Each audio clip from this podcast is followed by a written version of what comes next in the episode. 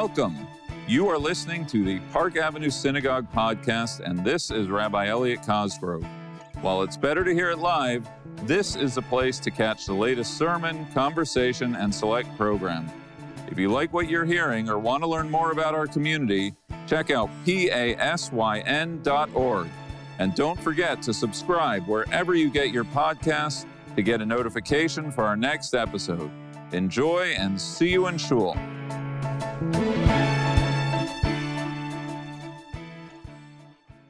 Shabbat Shalom, Shana Tova. Chaval al de Abdin bela mishtachin. Alas, for those who have gone and are no longer to be found. A lament the Talmud instructs us to say when a great person dies with nobody to replace them. A lament that I recited upon hearing of the death of Rabbi Harold Kushner this past spring at the age of 88. To his beloved Temple Israel community in Natick, Massachusetts, over the course of his decades long career, Rabbi Kushner was a wise, compassion filled pastor and communal leader. A rabbi's rabbi, a mentor to those who knew him well, and to those like me who only knew them from afar, a generational role model. To the wider world, Rabbi Kushner was the author of over a dozen books, most famously, When Bad Things Happen to Good People, a multi million copy bestseller translated into countless languages, and the most frequently distributed book by clergy, myself included, to those seeking guidance after having experienced personal tragedy. Kushner wrote the book as a young rabbi following the death of his son Aaron from the degenerative premature aging disease progeria. In tribute to Kushner, over the course of the holidays, my colleagues and I will refer to Kushner's writing, exploring his response to the problem of evil, his counsel on overcoming fear, and his insightful and original readings of the texts of our tradition. For the moment, I want to focus neither on Kushner's career nor on any of his books, but on what he said to his Natick congregation the high holidays following the death of his son. One can only imagine what it must have felt like for him to speak that day in 1978. One can only imagine what it must have felt like sitting in the pews waiting to hear the rabbi speak of his personal loss. But the text that Kushner drew from that day was neither the book of Job, nor Augustine, nor any other philosophical meditation on theodicy, the problem of evil. That day he began, as only Kushner could, with a story, a story that he described as a children's story for grown-ups, The Missing Piece by Shel Silverstein. Once upon a time, there was a circle that was missing a piece, and it was very unhappy. It went all over the world looking for its missing piece over hills and across rivers, up mountains and down valleys, through rain and snow and blistering sun. It went looking for its missing piece. And wherever it went, because, well, it was missing a piece, it had to go very, very slowly. So it went along, it stopped to look at the flowers and talk to the butterflies it stopped to rest in the cool grass. Sometimes it passed a snail, and sometimes the snail passed it. And wherever it went, it kept looking for its missing piece. But it couldn't find it. Some pieces were too big, and some were too small. Some were too square, and some were too pointy. None of them fit. Then suddenly one day it found a piece that seemed to fit perfectly. The piece, the circle was whole again. Nothing was missing.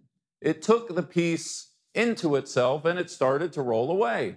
And now, because it was a whole unbroken circle, it could roll much, much faster. And so it rolled quickly throughout the world, past the lakes and past the forests, too fast to get a look at them. It rolled too quickly to notice the flowers, too fast for any of the insects to fly by and talk to it. And when the circle realized that it was rolling too fast to do any of the things that it had been doing all those years, it stopped. It very reluctantly put down its missing piece and it rolled away heading out into the world looking for its missing piece. It's a beautiful story in a beautiful sermon.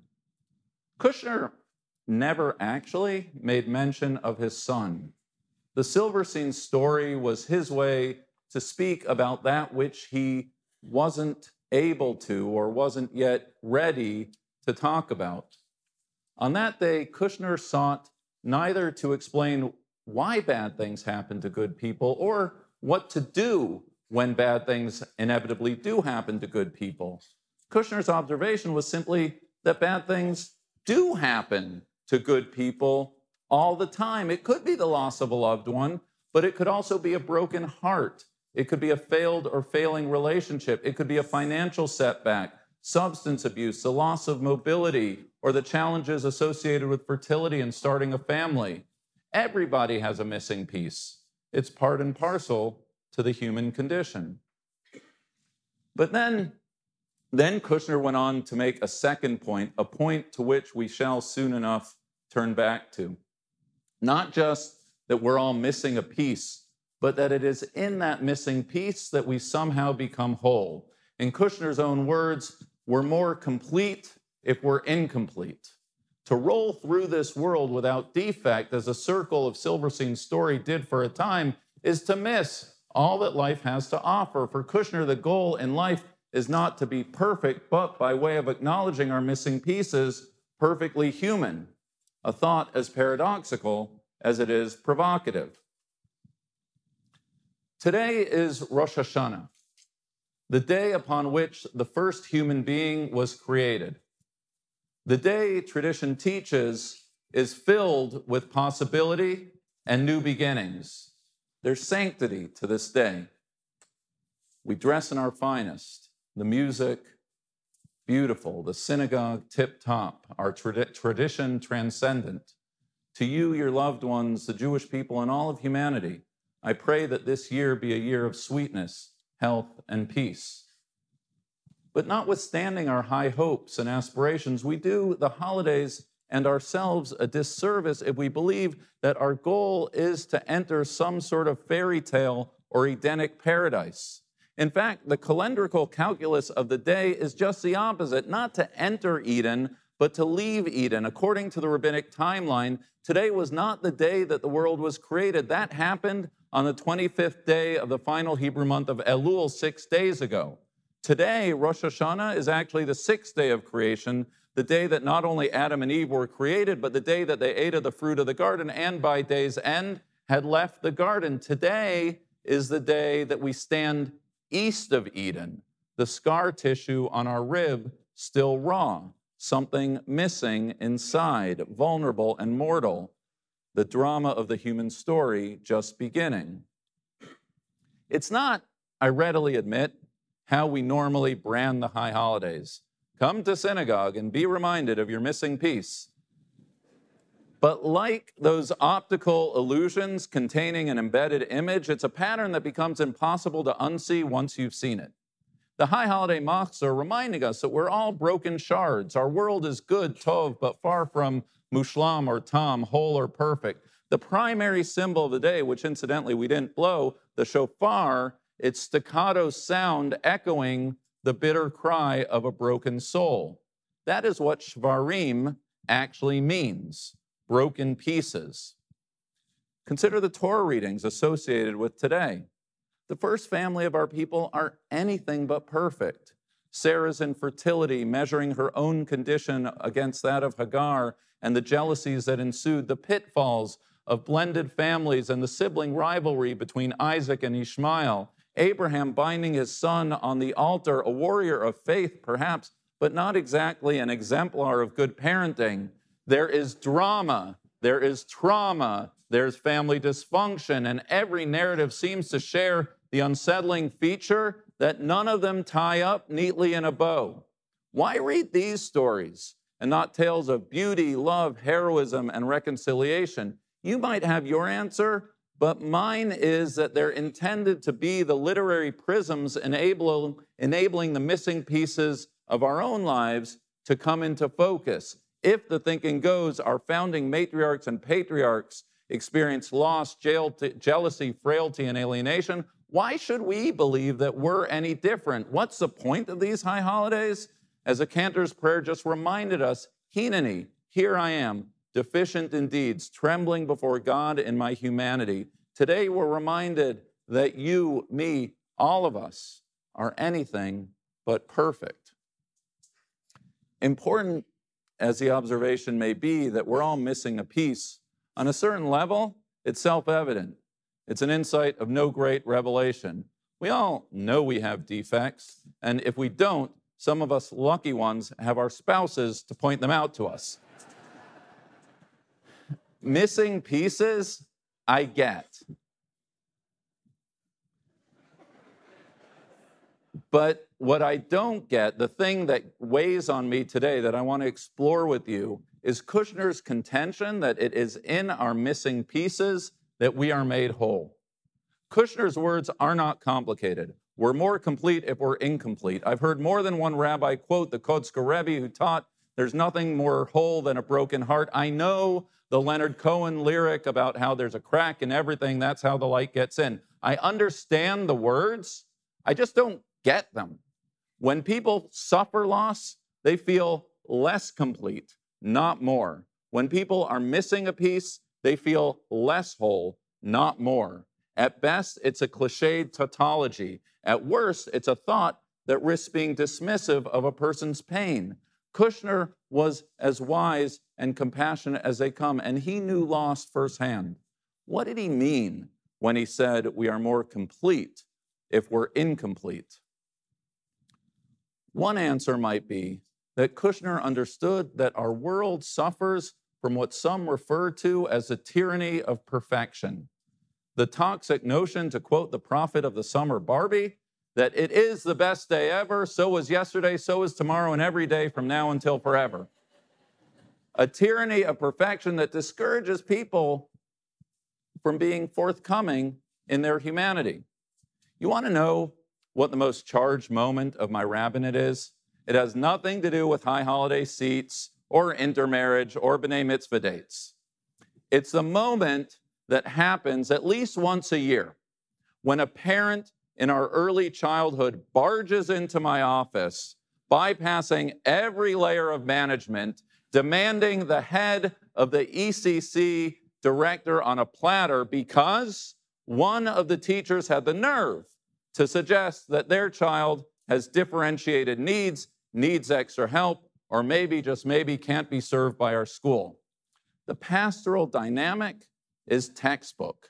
A young parent's myth of their child's perfection has been shattered, and someone's going to pay. As the parent of now college age children, were someone to tell me that my kid is perfect, I would tell them that they have the wrong kid. But that myth of our children's perfection, it's hard to let it go. In their academics, their athletics, their body image, their relationships, their professional ambitions, by way of our disapproval and disappointment, we inflict a suffocating expectation of perfection, no doubt reflecting our own insecurities on the very people in this world who should know that they can always turn to us in all their missing pieces with unconditional acceptance. Our digital world does not lack for the tools to make people feel less than. The parties we're not invited to, the vacations we're not on, the clothes that we don't fit into, the colleges we're not accepted to, the shanda of a shaming culture wrought by the instant public and permanent record of social media. There is something so unforgiving about the society in which we and our children live and the untold toll it takes our inability to be our authentic selves. Maybe that's what Kushner meant when he said, We're more complete if we're incomplete. We need to make space for the imperfections of others, a countercultural message in a world that would deny us the space to be fully human and thus whole. A second possibility connected to the first is that perhaps Kushner wasn't talking about other people, but about each one of us that we need to name our missing pieces if we are to become whole. Perhaps Kushner thought that were we to do so, our relationships can be strengthened one to the other. This past summer, a low level controversy erupted in the Cosgrove family.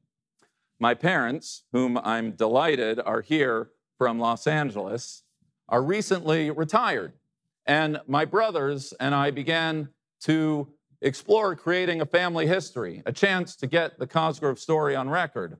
One of my brothers thought to throw some shekels to an out of work Hollywood writer, of which there are plenty, to draft their story.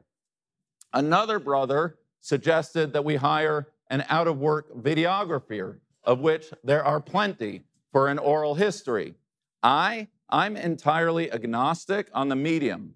My concern lies elsewhere. Who's going to conduct the interview? A professional, a child, a grandchild? After all, I know because I know that there are all sorts of stories that need to be on record. Nothing page six worthy, just the usual stuff. Some losses along the way, a few relatives nobody likes to talk about, and the romances that preceded my parents meeting each other. I'm reminded of Goldstein, who asked his beloved Sadie if he has been the only one that she's ever been with, to which Sadie responded, Yes, Abe. All the others were nines and tens.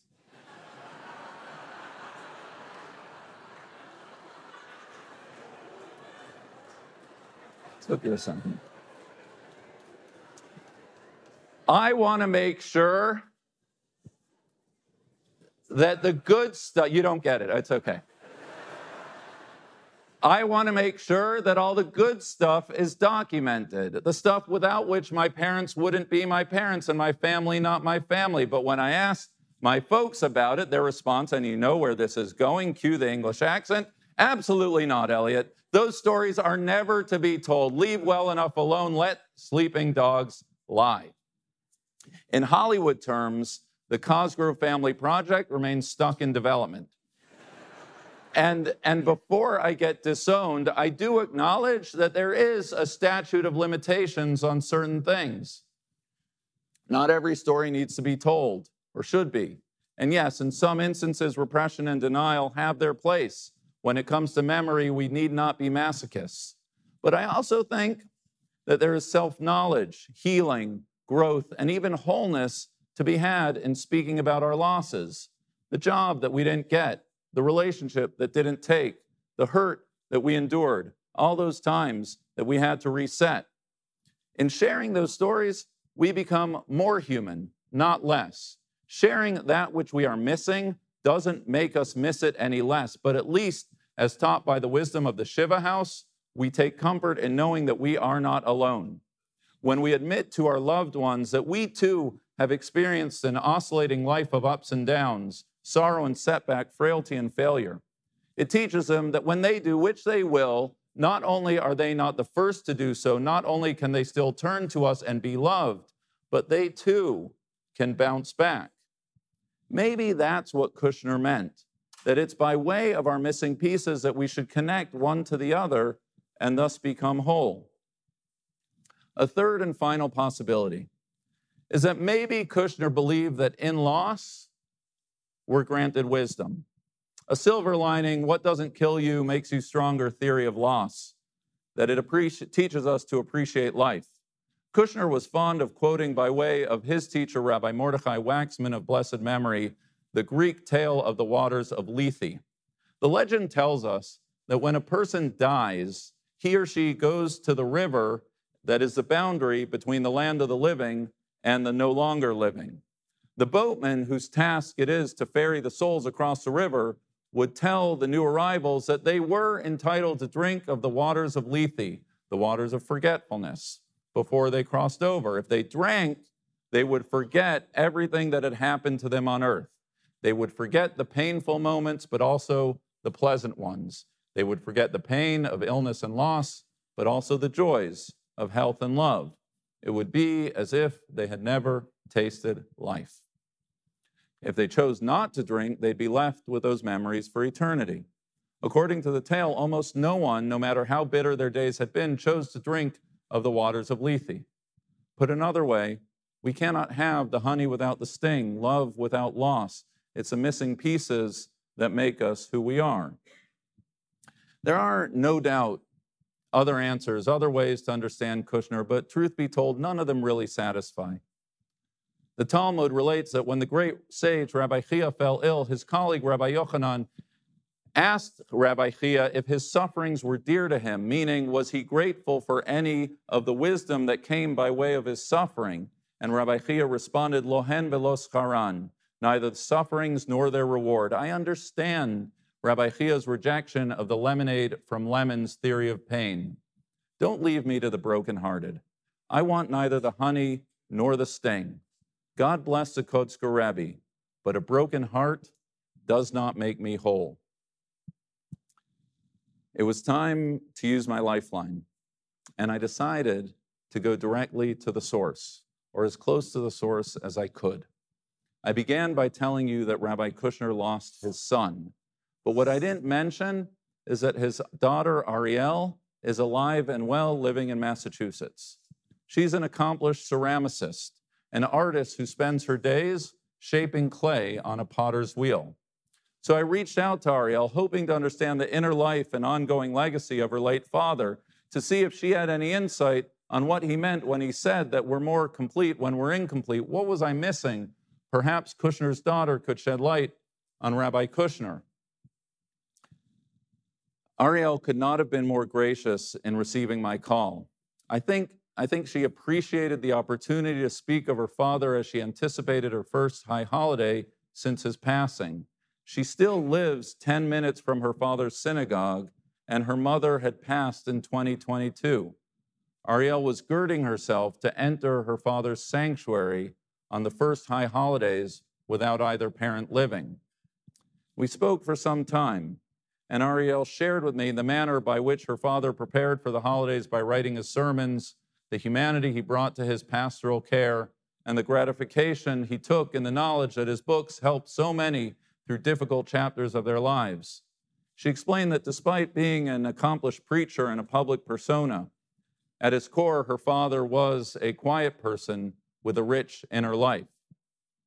I explained to her that I was trying to understand the High Holiday sermon after her brother's death and her father's decision to read Silverstein's missing piece. And there was a long pause on the phone. Perhaps I feared my question was too intrusive. Ariel regrouped and explained to me that, familiar as she was with her father's sermons and books, truth be told, she had never put two and two together, never registered that it was that sermon, that sermon that he gave following the death of Aaron. What she did know was that as her father traversed the journey from nursing to hospice care to the world to come, his ability to communicate waned. And so Ariel decided, as many may do, to read to her father. The time for complex prose and philosophy had long since passed. So she turned to the bookshelf, and there in her father's library, her eye caught a children's book, The Missing Piece. She pulled it off the shelf and began to read it to him. And he stirred and he began to engage. And they began, even as her father grew less lucid, to read the book together. Had she pulled the book from the shelf because she knew without knowing that it gestured the presence of her brother, her father's son? Did she read it as a nod to her mother's recent death, or perhaps her father's imminent passing, an unspoken acknowledgement of the missing piece that awaited? Ariel knew not the answer. She just held the image close father and daughter, daughter and father, all their missing pieces present in the room. It was, to say the very least, a very moving, almost mystical exchange. But my question had yet to be answered. How are we, by way of our missing pieces, supposed to be made whole? What did her father mean when he said, We're more complete if we're incomplete? Once again, Ariel paused, and with a pastoral touch, undoubtedly passed on to her by her father, she responded to me with a warmth of spirit and word. She explained that she was neither a rabbi nor a philosopher, nor for that matter did she believe that it was her place to speak of her father's theological legacy. She was a ceramicist, her days spent shaping clay, and it would be in those terms that she could respond to my question. When one works at a potter's wheel, she explained, one can trim, clip, shape, and refine the clay, working to make everything perfectly symmetrical and without blemish. But she continued that there's another aesthetic by which to approach her craft of Eastern origin, wabi sabi, that teaches otherwise. By this method, the artist endeavors to accept that which is imperfect, impermanent, and incomplete in this world. By this approach, one still sits focused at the potter's wheel with intention, but makes space for imperfection and asymmetry. One coils the clay, but does so with human hands, seeing in each fingerprint not imperfection, but artistry. One presses and molds and strikes the clay, knowing that in doing so, one's fingerprints necessarily leave a mark, but that it is in those marks that form and beauty and wholeness are to be found. Given the choice of being complete or incomplete, I would choose complete. I desire neither the suffering nor the reward associated with loss. But given that the choice is not mine to make, given that frailty and loss and missing pieces are part of the human experience, there is still a choice to make. Will we choose to see the fingerprints, the marks, and the fingerprints of our marks as part of the enduring beauty of this world? Will they teach us that we are here on earth to live purposeful lives filled with gratitude, appreciation, tradition, friendship, community, and humility? Will they remind us that life, like pottery, is fragile and it can shatter without notice, so we must treat each other, ourselves, and this world with sensitivity and care?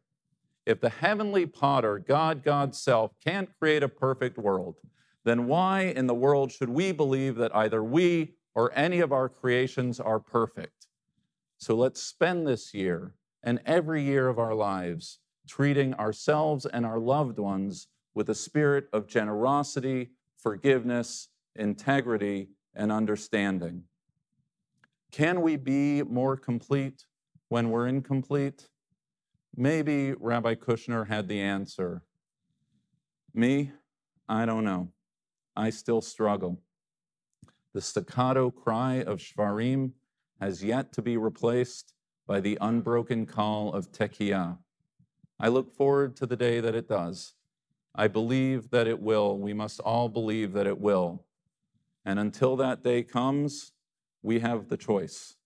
My choice I choose to leave fingerprints of love, life, and faith wherever I can marks of beauty on every inch of this imperfect world in which we live. Shana Tova.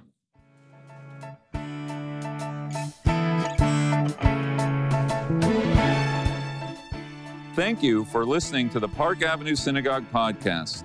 If you enjoyed this episode and want to learn more about our community, check out pasyn.org. See you in Shul. Hallelujah, Hallelujah, Hallelujah.